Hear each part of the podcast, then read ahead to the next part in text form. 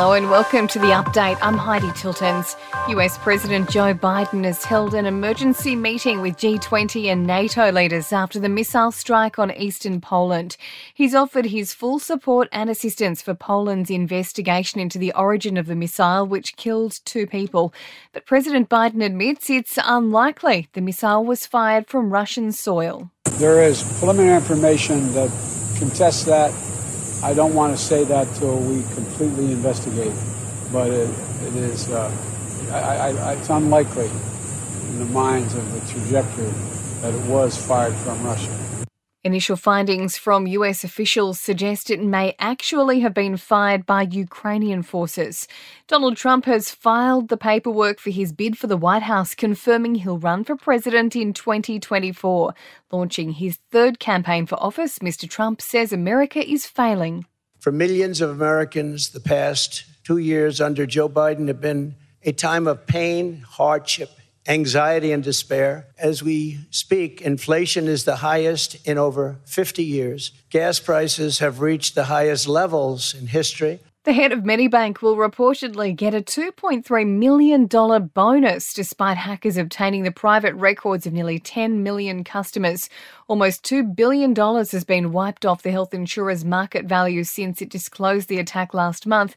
But more than $7 million worth of bonuses for Medibank executives have been rubber stamped at the AGM.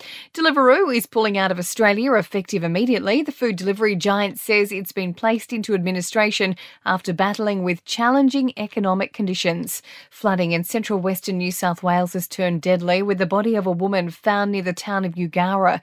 The 60 year old woman and a man in their 80s haven't been seen since their car was inundated on Monday.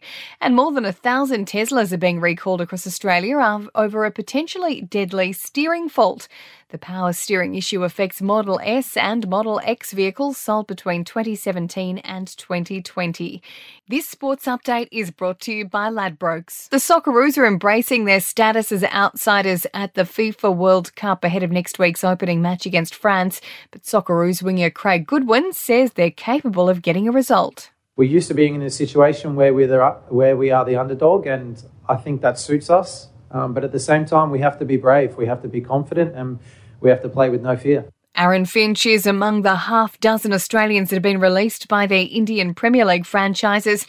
And Australia's newest member of the US PGA Tour, Harrison Endycott, has committed to play next week's Australian PGA Championship and the Australian Open. In entertainment news, Beyonce is up for nine Grammy Awards. The nominations released earlier. She's now been nominated 88 times, tying with her husband Jay Z as the most nominated artist in Grammy history. The awards ceremony will be held in February. Mila Kunis has revealed husband Ashton Kutcher is training their two kids for a 5K marathon after taking part in the New York Marathon earlier this month. The actress says the trio has already done a half mile run together. And Mariah Carey's been denied the title Queen of Christmas. The US Trademark Trial and Appeal Board has refused her request to trademark the phrase. She was planning to use it for a line of branded merchandise, including fragrances, chocolate, and dog clothing.